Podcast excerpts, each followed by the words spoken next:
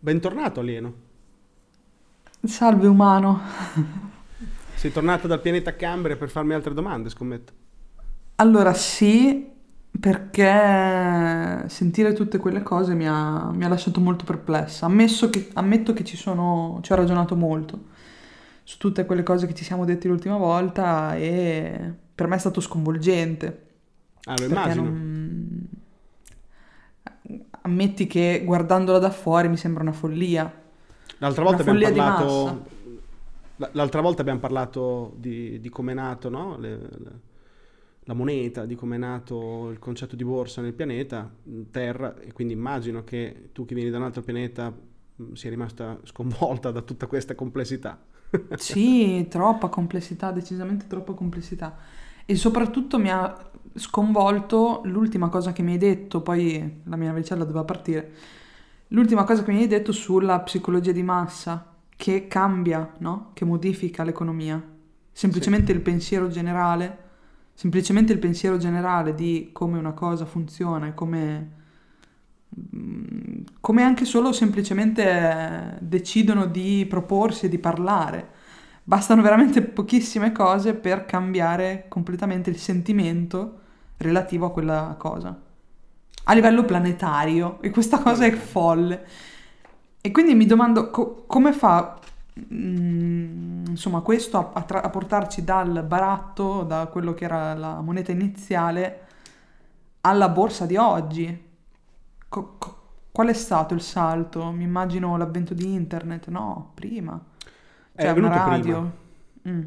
è venuto prima. Beh, tecnicamente non so, ho guardato un po' gli avvenimenti più importanti per la vostra specie, quindi ammetto che ho studiato poco storia contemporanea terrestre del tuo periodo, quindi internet era una cosa grossa. Teoricamente è iniziato prima, molto prima di internet, è iniziato secoli prima di internet tecnicamente, perché è iniziato tutto quando qualcuno si è reso conto che era necessario tenere traccia dei prezzi delle cose, ok? Perché tenendo traccia dei prezzi delle cose potevi eventualmente ragionare se c'erano dei pattern, se c'erano delle sequenze che si ripetevano nel tempo. E questo penso che l'abbiano inventato addirittura i giapponesi nel 600, un sacco di tempo fa. Si sono resi conto nel passato che tenendo traccia ad esempio del valore del riso o di altri prodotti della natura, si potevano notare delle conseguenzialità che si potevano quindi predire in qualche modo, ok? Si poteva iniziare a ragionare del fatto che potevi forse iniziare a vedere il prezzo nel futuro delle cose, e questo è nato quando è iniziato a tenere traccia del prezzo del passato delle cose e le hai messe in quelli che sono i grafici, che è lo strumento fondamentale della finanza, ok? Tu hai messo dei prezzi in un grafico con due assi e vedi queste curve di valore che si spostano nel tempo, e poi inizi a fissarle e chiederti: riesco a capire come andrà quella curva avanti nel futuro? Questa cosa è esplosa soprattutto da quando è nato il concetto di borsa telematica, cioè che era possibile connettere tanti posti nel pianeta e tante borse nel pianeta per farle andare allo stesso modo, con gli stessi prezzi o con dei prezzi comunque similari. Ok, quindi è più il telefono che ha, sconvolto la finanza, prima ancora di internet, molto prima. Parliamo proprio di un secolo prima di internet praticamente. Il telefono è stato il primo strumento telematico per poter gestire il valore delle cose, in posti anche molto distanti. Complice appunto il fatto di avere allargato enormemente la complessità, collegando vari stati, collegando varie borse, collegando tante persone contemporaneamente, collegandole appunto a centinaia di migliaia, se non milioni di persone, di teste che pensano e guardano dei grafici, è iniziato a sorgere quello che viene chiamata la psicologia di massa, ok? Perché fissando un grafico, teoricamente, tu non vedi nient'altro che il grafico. È un'illusione quella di poter teoricamente immaginare di poter vedere come andrà un grafico nel futuro. È pura speculazione, si chiama, ok? È vaticinazione, è molto simile a quello che facevano una volta sbudellando un uccello e tirandogli fuori le viscere e dicendo l'anno prossimo pioverà. Non è detto, può darsi di no, come può darsi di sì. Sta di fatto che ci sono dei pattern, appunto delle sequenze che si tendono a a perseverare e a riformulare, a rifarsi nel tempo, ok?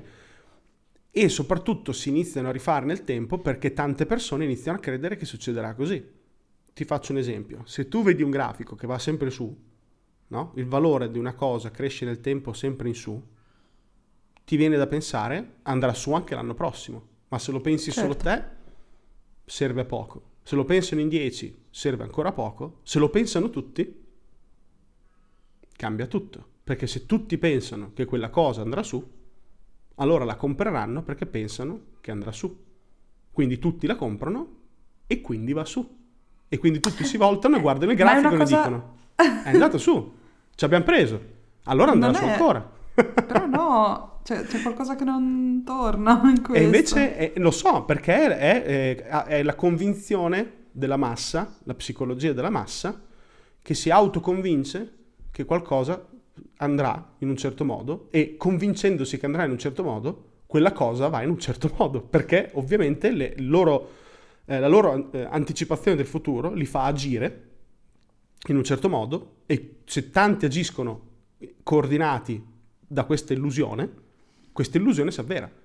Perché se ad esempio tutti sono convinti che la Scalini Enterprise è nata 10 anni fa e ogni anno è migliorata nel tempo, no? E ha lavorato sempre meglio e la sua azienda è valsa sempre di più, all'11° anno tutti si guardano nelle palle degli occhi e dicono è ottima l'azienda di Scalini, quindi andrà su.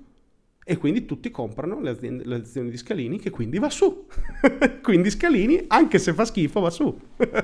Perché non è detto che Scalini vada sempre bene. Però, se tutti credono che vada bene, lo andrà bene. Perché tutti comprano e agiscono in base a questa presunzione di vedere il futuro. E questa cosa è diventata estremamente complessa da quando la finanza è diventata più complessa. Quindi hai dei grafici sempre più complicati che tu osservi e ti immagini di vedere delle linee, di vedere delle medie, di vedere delle forme, di vedere dei triangoli, delle bandiere, delle candele, inizi a vedere cose, e se tutti vedono quelle cose, tutti agiscono in base a queste cose, che sono gli indicatori finanziari. Di base tu in un grafico che ha delle linee puoi tirare delle righe, no? E vedere che il prezzo di questo grafico tende a toccare certe linee. Lo tocca una volta, lo tocca un'altra volta, puoi immaginare che lo toccherà una terza volta. E quindi tutti dicono, il prezzo andrà in quella linea, ma non c'è ancora andato, non è ancora successo.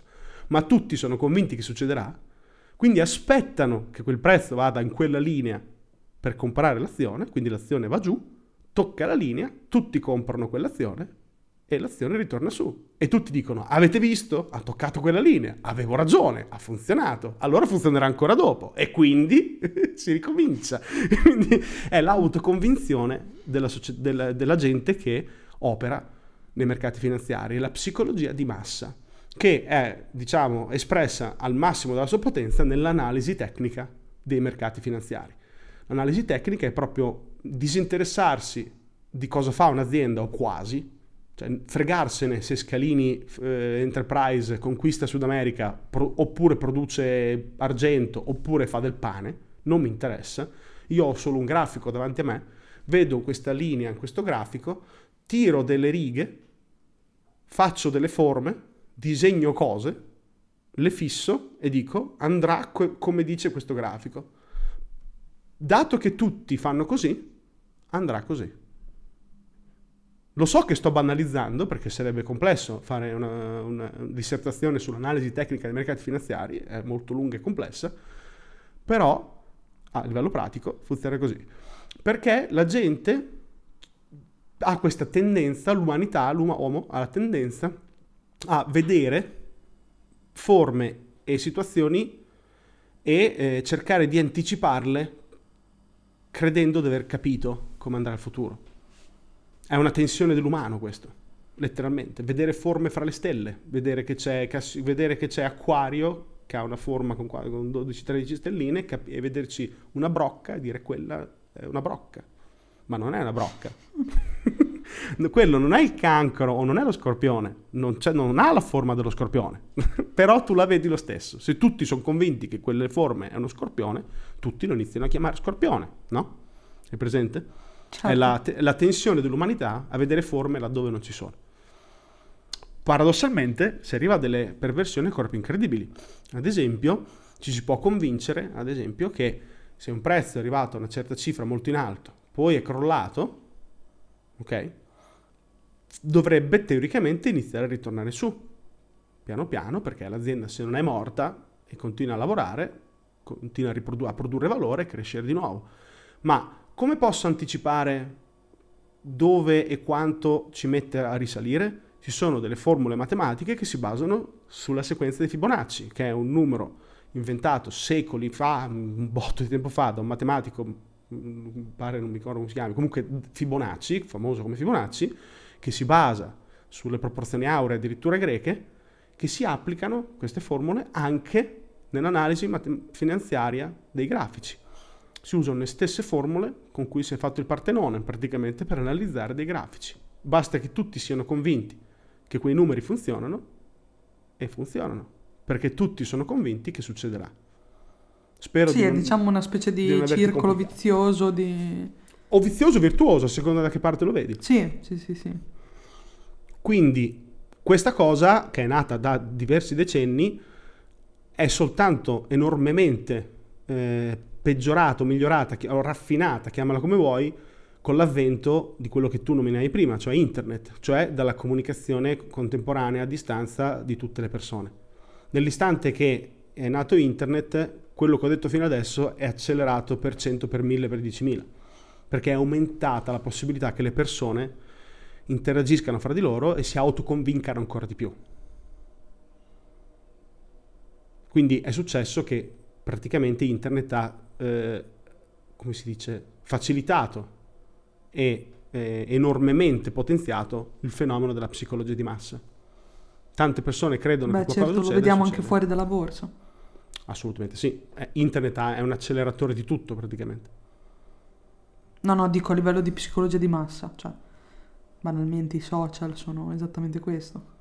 Assolutamente sì. I social, fra parentesi, adesso sono uno strumento usato anche per fare finanza, per giocare in borsa. Le persone si trovano in gruppi e decidono cosa fare, si mettono tutti d'accordo, lo fanno, facendo così il titolo, l'azione fa dei movimenti di un certo tipo che vengono interpretati da tutti gli altri come un segnale di qualche tipo, e quindi tutti vanno dietro a quel segnale, perché appunto è psicologia di massa, è pura psicologia di massa. Non c'è nulla in realtà di veramente realistico nella finanza. Una volta c'era la logica che le società dovevano andare bene perché erano buone, nel senso che avevano dei solidi fondamentali. Ma questo approccio qui è, diciamo, via via nel tempo diventato meno importante rispetto alla psicologia di massa e l'analisi tecnica, che si basa sulla predire il futuro, anche se in realtà il futuro nessuno lo può prevedere. Quindi, insomma, cosa è successo? Che le persone hanno iniziato appunto a vedere delle figure, delle forme, delle logiche di un certo tipo. Hanno iniziato a condividerle, altri le hanno prese su, le hanno fatte proprie, si sono autoconvinti che erano vere, quindi tante altre persone hanno iniziato a utilizzarle. Hanno iniziato a funzionare perché tante persone si comportavano nello stesso modo e quindi si autoavveravano delle profezie. Ma non ci dobbiamo dimenticare che appunto siamo umani, quindi a volte sbagliamo, quindi capita che ci siano degli errori, capita ad esempio che più spesso di quanto ci pensi, improvvisamente qualcuno inizia a dire ma non è perché per caso questa azione è troppo in alto, vale troppo, magari forse è il momento di uscire, di vendere, perché così guadagno dei soldi, no? Perché fondamentalmente l'obiettivo di giocare in borsa o di vendere e comprare azioni è fare del denaro.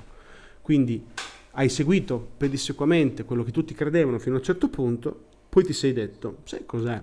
Anche basta, adesso ho guadagnato abbastanza, quasi quasi, smetto di crederci ed esco, smetto, vendo.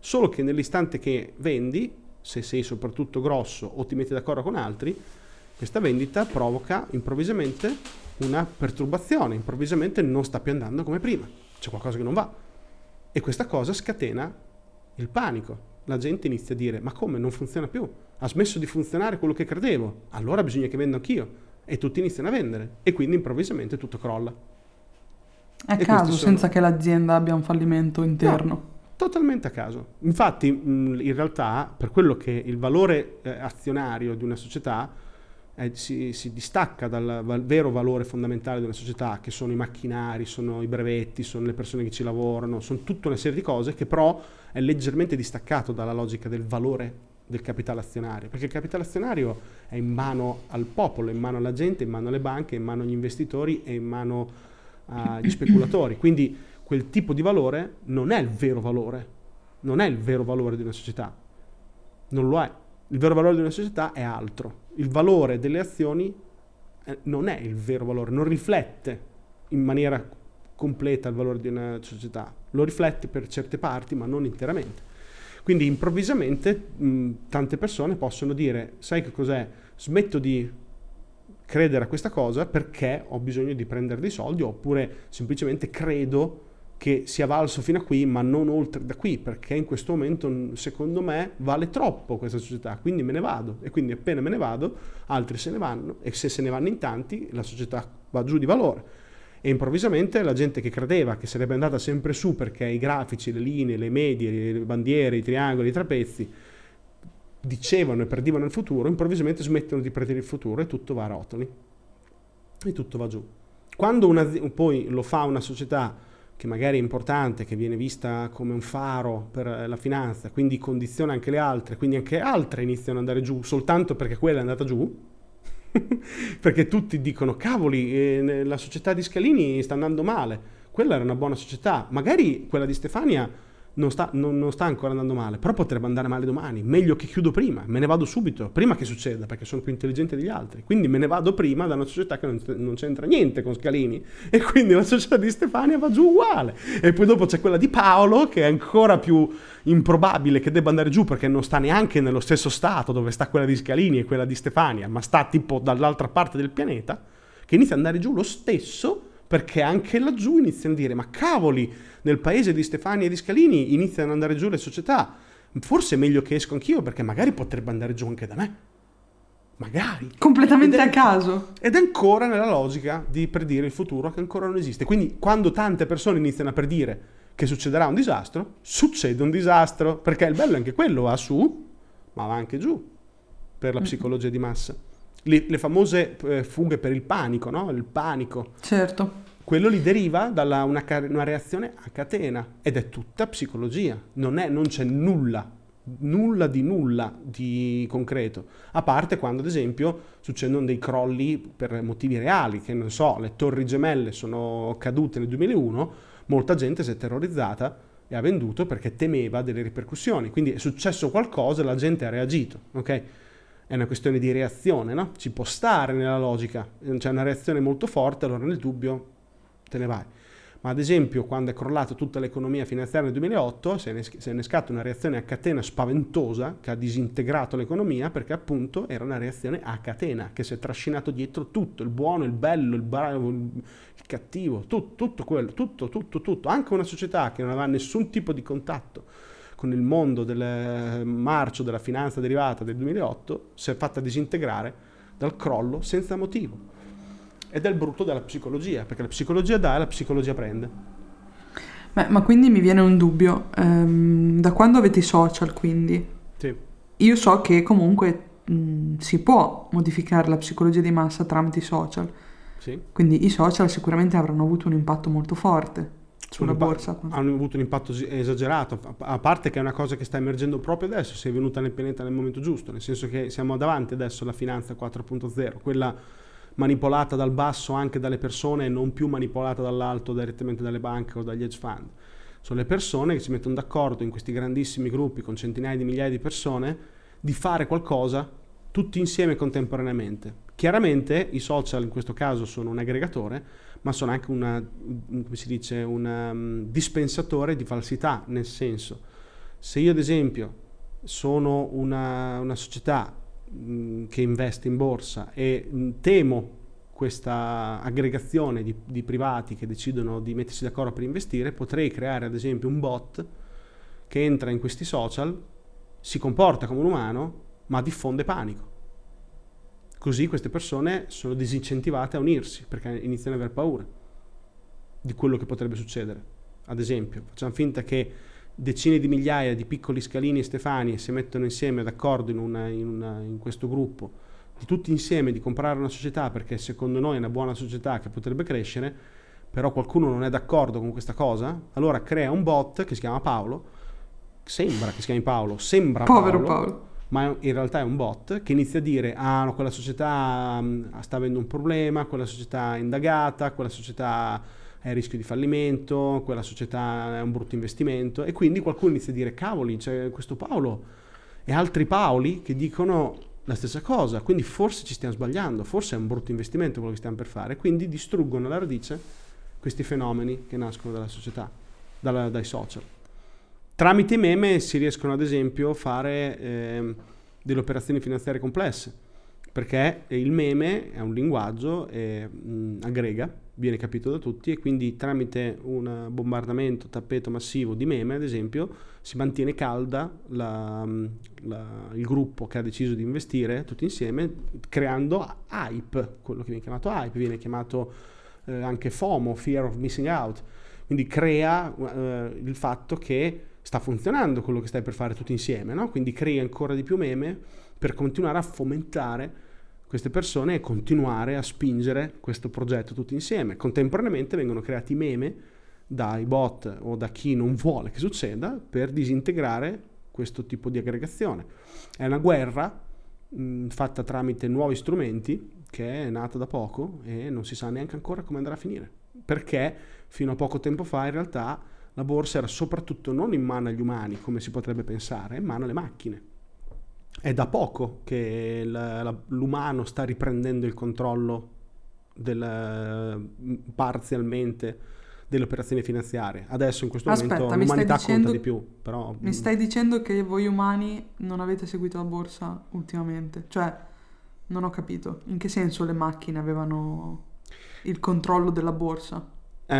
Guarda, è un'ottima domanda, nel senso che praticamente fino a prima dell'avvento dei computer erano solo umani, okay, che gestivano il mercato finanziario, erano delle persone che ricevevano al telefono delle telefonate o ricevevano dei fax o delle mail poco dopo con scritto degli ordini da effettuare, no?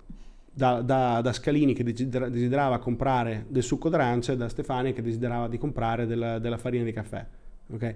E quindi ricevevano la telefonata, quindi loro, da persone che si chiamano i broker, avevano ricevuto l'ordine, quindi comunicavano nella borsa valori l'ordine di Scalini di comprare o di vendere qualcosa, okay? Erano umani che vendevano ad altri umani che gestivano le cose fra umani.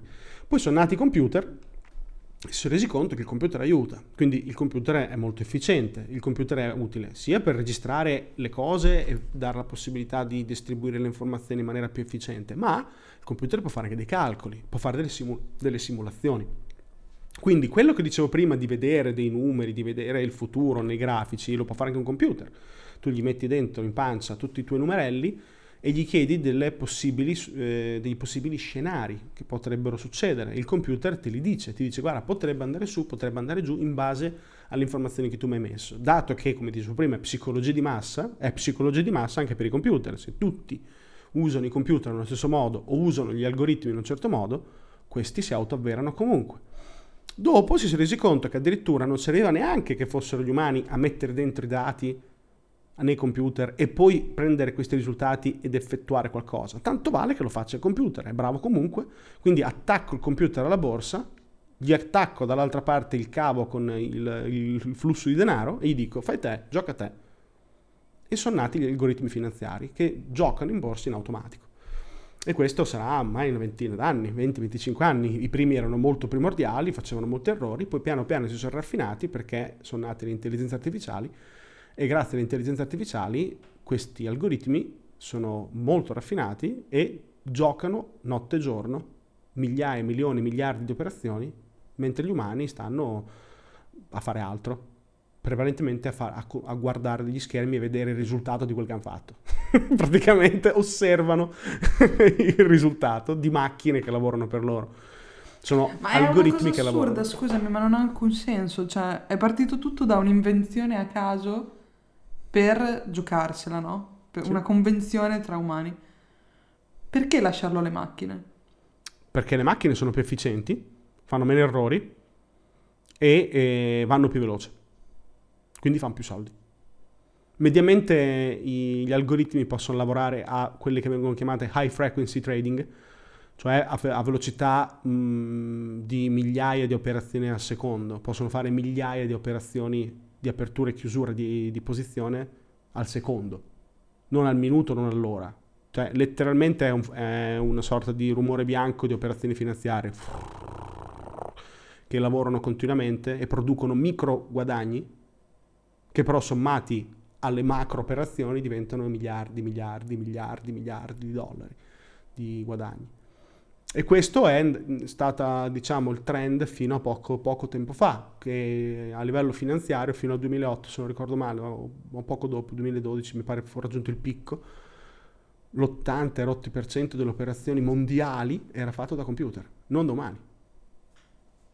Quindi al punto tale che l'umano ha delegato la creazione di questo valore aggiunto tramite le operazioni finanziarie a degli algoritmi che sono stati programmati per poter lavorare in maniera eccezionale, ma dato che sono delle intelligenze artificiali di tipo evolutivo, delle reti neurali, in realtà lavorano con la logica delle black box, cioè tu hai programmato l'algoritmo in maniera tale che possa imparare da solo a giocare, non gli hai detto te come fare, perché in questo modo l'algoritmo trova lui il modo migliore senza usare il tuo modo migliore, perché probabilmente non è il migliore. Hai delegato al computer anche capire quale sia il modo migliore, senza dirglielo te. Quindi se non gliel'hai detto te, il computer inizia a fare le sue cose, ma tu non sai come le fa, per quello che si chiama black box, è una scatola nera. Tu non sai esattamente qual è la logica che soggiace alle sue operazioni, sai soltanto che funzionano benissimo e guadagni un sacco di soldi. Ok. Poi negli anni, adesso, negli ultimi tempi, con la logica dei social, è tornato di più in forza l'importanza dell'operazione di quello che viene chiamato investitore retail, cioè il soggetto singolo che da solo fa le sue operazioni in borsa perché si mette d'accordo con altri, quindi se si mette d'accordo con altri iniziano ad essere un tipo un macroorganismo, no? Come tante piccole cellule che insieme diventano un macroorganismo più potente. Ho una domanda. Questi macroorganismi che... Scusami. Questi macroorganismi che si coordinano tramite i social e quindi hanno un peso sulla borsa. Sì. I loro movimenti hanno un peso reale, sì, effettivamente nella borsa. Questo peso modifica gli algoritmi delle black box? È una domanda interessante e ti vorrei rispondere che lo so, ma non ne ho in realtà idea precisa. Ti posso dire che plausibilmente sì, prima di tutto, e soprattutto...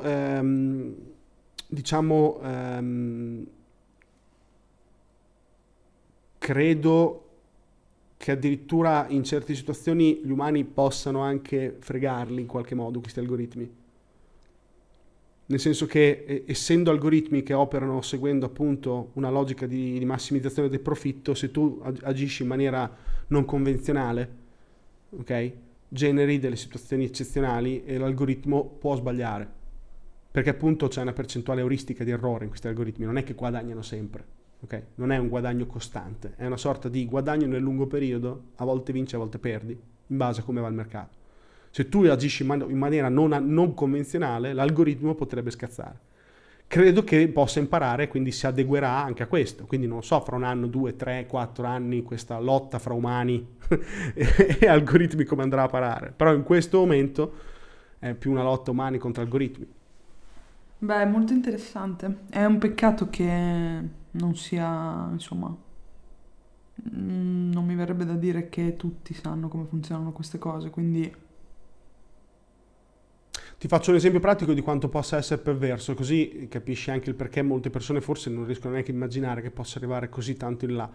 Se te hai una società, no? Che è... Anzi no, facciamo una valuta come il dollaro, no? Che a Tokyo, nella borsa di Tokyo, alle 9 del mattino vale 1, ok? Poi questo valore 1 cambia leggermente, diventa 0,99. Perché sì, per varie ragioni diventa 0,99 perché a Tokyo lo stanno, come si dice, scambiando e il valore cala leggermente. Solo che questo valore cala leggermente, parte un segnale elettronico, no? Un segnale di luce, no? Un segnale, un dato che parte da Tokyo e deve arrivare a tutte le altre borse per cambiare il valore in tutte le altre borse, no? Perché improvvisamente questo valore viene, insomma, comunicato anche a tutte le altre borse.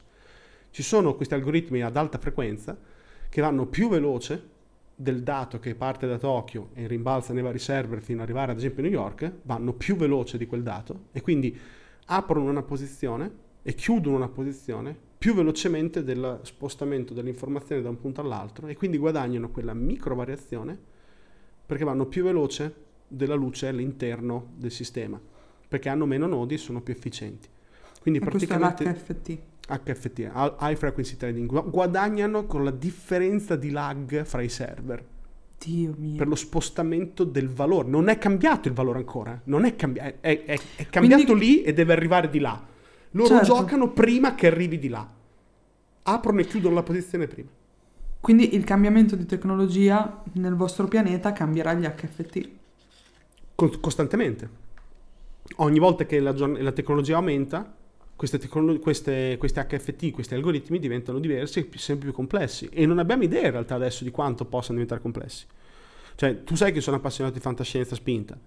Noi adesso parliamo di algoritmi come delle reti neurali che sono abbastanza, diciamo, semplici, con tante virgolette, sono semplici, ok? Sono matematiche ancora semplici rispetto a quello che potrebbe essere il futuro delle intelligenze artificiali, ma quando queste intelligenze artificiali avranno capacità, ad esempio, di discernimento più complesse, quindi saranno più simili agli umani rispetto a quello che sono adesso, quindi opereranno in maniera diversa, tu potresti avere miliardi di intelligenze artificiali sintetiche che operano in borsa capendo cose come gli umani possono capire cose, agendo in maniera anche non convenzionale, facendo azzardi diversi, potresti avere dei parametri d'azzardo complicati come degli umani.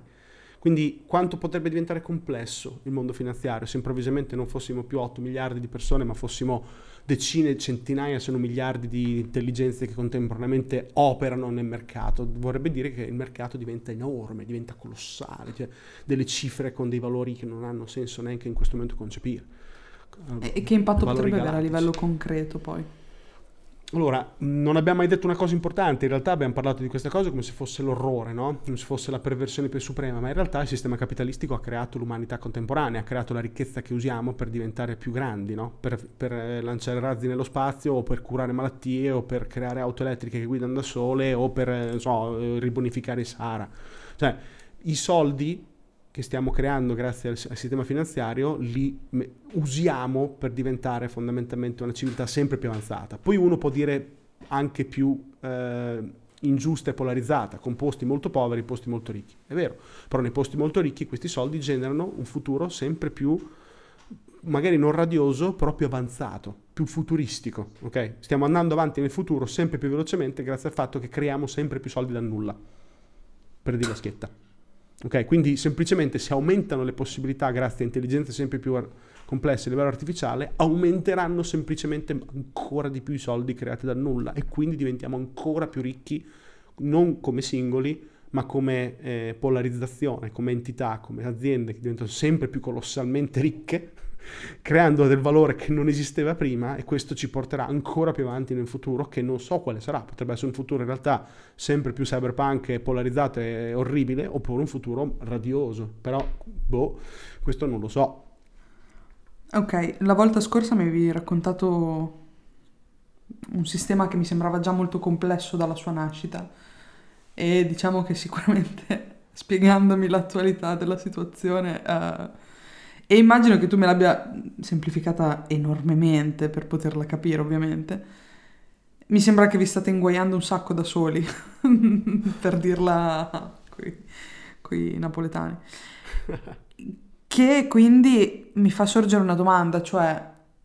Allora, innanzitutto, in realtà questa spiegazione mi risponde al perché non è un argomento che va di moda. Cioè, nel senso, non è un argomento molto, secondo me...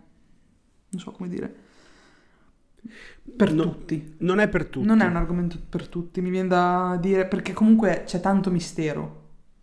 E questo mi fa sorgere appunto una domanda, in base a questa risposta che mi sono data, che è, ma voi umani non avete paura comunque che questo sistema possa sfuggirvi? Un po' mi viene anche la sensazione che vi sia già sfuggito di mano.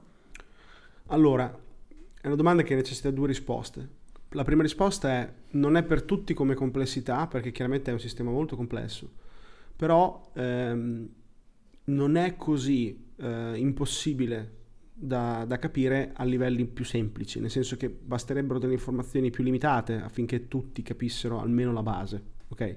Adesso ci siamo spinti verso frontiere che soltanto persone appassionate come me o professionisti vanno ad indagare, però se ci si ferma prima si può capire ad esempio come funziona il mercato azionario, si può capire come funziona la borsa, si può operare in borsa, si possono fare dei soldi, o anche soltanto capire come si fanno dei soldi o capire quello che potrebbe succedere senza arrivare a queste perversioni degli algoritmi, eccetera eccetera. Questa è una risposta doverosa da dare, ecco, per non spaventare troppo chi magari dice cavoli è troppo complicato. È complicato, ma è complicato se vuoi approcciarle quelle complicazioni. Solo se sei appassionato puoi o devi andare a indagare in questi mondi complessi. Ti puoi fermare anche prima, non è così necessario arrivare dove un appassionato può arrivare. E questa è la prima delle risposte. La seconda risposta è: abbiamo già perso il controllo da decenni, letteralmente perso il controllo da decenni della finanza. Non l'abbiamo perso adesso, non l'abbiamo perso neanche per colpa degli algoritmi, l'abbiamo già persa da tempo, da molto tempo. La finanza è già fuori controllo. Semplicemente finché tutti credono che in qualche modo stia in piedi, allora sta in piedi. Non sto scherzando. È così. No, infatti mi fa ridere perché è legata letteralmente al funzionamento stesso della borsa. Finché tutti sono convinti che funziona, in qualche modo funziona. E se tutti sono convinti che anche se crollerà in qualche modo tornerà su. Però appunto è pura convinzione di massa, perché teoricamente è un sistema che è completamente scollegato ormai dalla realtà delle conchiglie, che diciamo l'altra volta, del baratto, dei cocchi e delle banane. È diventato totalmente concettuale, totalmente artificiale.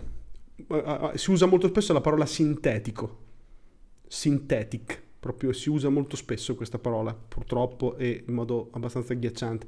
Quindi in realtà il controllo l'umano l'ha perso molto prima del dare in mano ai computer il funzionamento dei mercati finanziari. L'ha perso quando ha iniziato a creare strumenti sempre più complessi per guadagnare sempre più soldi dalle stesse cose, creando sempre più sovrastrutture concettuali per arrivare a guadagnare di più. Chiaro che dando in mano agli algoritmi aumenti semplicemente l'efficienza da una parte e i rischi dall'altra. Ad esempio, un po' d'anni fa un algoritmo si comportò in maniera imprevista, causando una reazione a catena di tutti gli altri algoritmi, causando un crash borsistico incredibile, con delle perdite colossali di centinaia di miliardi di dollari per qualche ora, perché un algoritmo aveva sbarellato. Può succedere. Adesso è un po' che non succede, magari non succederà per un po', ma dire che non succederà più è un po' azzardato, è molto azzardato. Essendo che ormai la velocità di queste operazioni e la velocità dei mercati finanziari ha superato quasi la velocità del concepimento, non del concepimento, del cervello, ha superato quasi la velocità del cervello, praticamente non siamo neanche più in grado di frenarla col tempismo necessario prima di scatenare eventualmente una reazione a catena. Quel giorno, ad esempio, si scatenò una reazione a catena, tutti videro il crollo, tutti iniziarono a vendere, quindi tutti iniziavano a vendere, tutti iniziò a crollare. E tu dici, beh, ma dopo tornerà su. Sì, però in quel momento hanno perso qualcuno, non si sa chi, non si sa quanti, cifre inconcepibili. Quindi è comunque un danno colossale, in qualche modo, per qualcuno o per tanti. Okay? Quindi il controllo, diciamo, è inversamente proporzionale a quanti soldi vuoi fare. Finché volevi fare una cifra, volevi guadagnare cifre, diciamo, accettabili, il controllo poteva essere ancora più o meno ferreo. Nell'istante che hai voluto iniziare a guadagnare cifre insensate e irreali, allora hai deciso scientemente di abbandonare il controllo. È senza il controllo che guadagni dei soldi, e torniamo al discorso vero e proprio che dicevamo prima, l'altra puntata, quella dell'azzardo, no? È un gioco d'azzardo a quel punto. Sì, beh, ok, va bene, mi hai lasciato di nuovo piena di mille altre domande. Me ne torno a Cambria, però ti lascio questo ragionamento qui. Tu mi hai detto l'abbiamo già perso il controllo. Sì, assolutamente. E mi viene da pensare che comunque tutte le fasi, diciamo, negative o comunque che hanno avuto impatti negativi, sì, magari sono state causate dagli algoritmi, però c'è una mano umana comunque dietro, che appunto è una reazione a catena di tutto. Magari, in realtà non lo sappiamo, perché ovviamente il futuro è tutto speculazione, no? Come mi hai insegnato tu. E quindi mi viene da dire, magari in realtà la fortuna dell'umano potrà proprio essere quello di perdere completamente il controllo. Una volta che l'hai perso completamente, che passa in mano completamente a degli algoritmi, ti dici che forse sarà più giusto. Sarà meno pericoloso, perché non entra più in campo la psicologia dell'umano, non entra più in campo la psicologia, entra in campo la matematica pura. La matematica sintetica. Pura o la psicologia sintetica, perché dopo a quel punto gli algoritmi iniziano a reagire comunque a catena, perché purtroppo gli algoritmi servono per far dei soldi a delle società private, e quindi la società privata diciamo che non ha nessun interesse a perderci. No, ok, però tu... Ok, questo è adesso. Io ti sto parlando di un futuro più futuro in cui non è nemmeno collegato alla società più grossa cioè è comunque umano, è comunque un controllo umano quello, paradossalmente. Ma è così, che è un futuro che va tipo a ridefinire proprio come siamo come società, quindi è un futuro sì. Io spero remoto. Che possa essere qualcosa che possa ridefinire tutto, sì. Ma diciamo che è talmente remoto che in questo momento non è neanche all'orizzonte, è oltre la curva dell'orizzonte, non c'è proprio.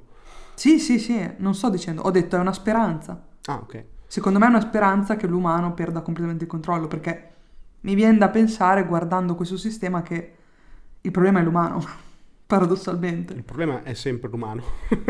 Cioè, nel senso, vi mettete da soli nelle condizioni di perdere o vincere, semplicemente volendolo. Ti faccio un esempio proprio pratico, no? Tanti anni fa il denaro era, diciamo, quando lo diciamo nell'altra puntata, il denaro, la moneta, non poteva essere sempre fatta d'oro, perché dopo un po' l'oro, cioè, era un problema da forgiare, da dare in giro. Quindi hanno iniziato a fare della carta e dicevano: quella carta vale però come dell'oro che ho in casa, lo tengo in garage, ho 2 chili d'oro e ho deciso che quei 2 chili d'oro valgono come 100.000 di questi foglietti qui, okay? Quindi questo foglietto qui vale 1 centesimo di migliaia di quell'oro che ho lì, e questo è valso fino a circa gli anni 70. Poi però si sono resi conto che non avevano gli stati abbastanza oro per stampare più di quei foglietti, quindi hanno deciso che quei foglietti si sganciavano dal valore dell'oro, non era più necessario tenere dell'oro per stampare della carta, ok? Questa decisione è stata fatta negli anni 70 da Nixon, mi sembra, in America, e ha, diciamo, dato la possibilità agli stati di iniziare a creare della moneta dal niente, letteralmente dal niente, ok? Stampare dei foglietti e darne di più in giro. Così, a raffica. E uno dice, vabbè, se tieni sotto controllo questa cosa, in qualche modo serve per arricchire di più ancora il tuo stato e creare più valore, perché crei più moneta con cui paghi più gente che fa più cose e dà più lavoro, eccetera, eccetera. Quindi in realtà, per certi versi, era la naturale prosecuzione del meccanismo del capitalismo. Ho bisogno di dare più lavoro e più soldi a delle persone, quindi ho bisogno di sganciarmi da un valore vetusto come l'oro e fare più carta. Va bene, falla. Il problema è che quando perdi il controllo di questa cosa, come sta succedendo adesso, dagli ultimi 15 anni, 13 anni, dal 2009, che hanno iniziato per salvare le banche, salvare le aziende che stavano fallendo nel 2008, hanno iniziato gli stati a creare moneta e regalarla letteralmente ai privati, no? Buttarla nel mercato, così rovesciare camionate di denaro nel mercato, hanno drogato questo mercato di questo denaro, no? A raffica, per anni. Arriva il momento in cui devono iniziare a farne meno. Non possono continuare a stamparne all'infinito, ok? Perché se stampi moneta all'infinito, tu potrai capire che la moneta vale sempre meno, perché ovviamente se ne stampi tanta, quella che è in giro vale sempre meno, sempre più carta straccia. Adesso sono arrivate alla perversione in cui non possono più smettere di stamparne senza che succeda una nuova crisi finanziaria. Quindi se domattina decidessero di non aiutare più l'economia stampando del denaro, crollerebbero le borse come il 2008, se non peggio. Quindi non possiamo più smettere di creare dal niente del denaro. Non possiamo più. Abbiamo già perso totalmente il controllo della cosa in maniera radicale. Radicale. Nell'istante che domattina decidessero non possiamo più aiutare stampando del denaro, i mercati precipiterebbero in un baratro abissale, letteralmente abissale. Quindi per dirti quanto siamo fuori controllo. Quindi sì, nel futuro remoto, quando abbandoneremo questi meccanismi, probabilmente troveremo un equilibrio diverso, ma l'equilibrio che abbiamo adesso, per come siamo messi adesso, è oltre il precario. Siamo veramente in piedi, sospesi su uno spillo, solo perché tantissime persone credono che quello spillo sia indistruttibile. Ma è una convinzione. Decisamente, sì. Beh, per fortuna io me ne torno a Cambria ora, quindi... sono problemi vostri, però è molto interessante, cercherò di scoprire un modo per aiutarvi ad uscire da questa situazione. Se lo trovi, guarda, avvisaci, in fretta anche. Esatto.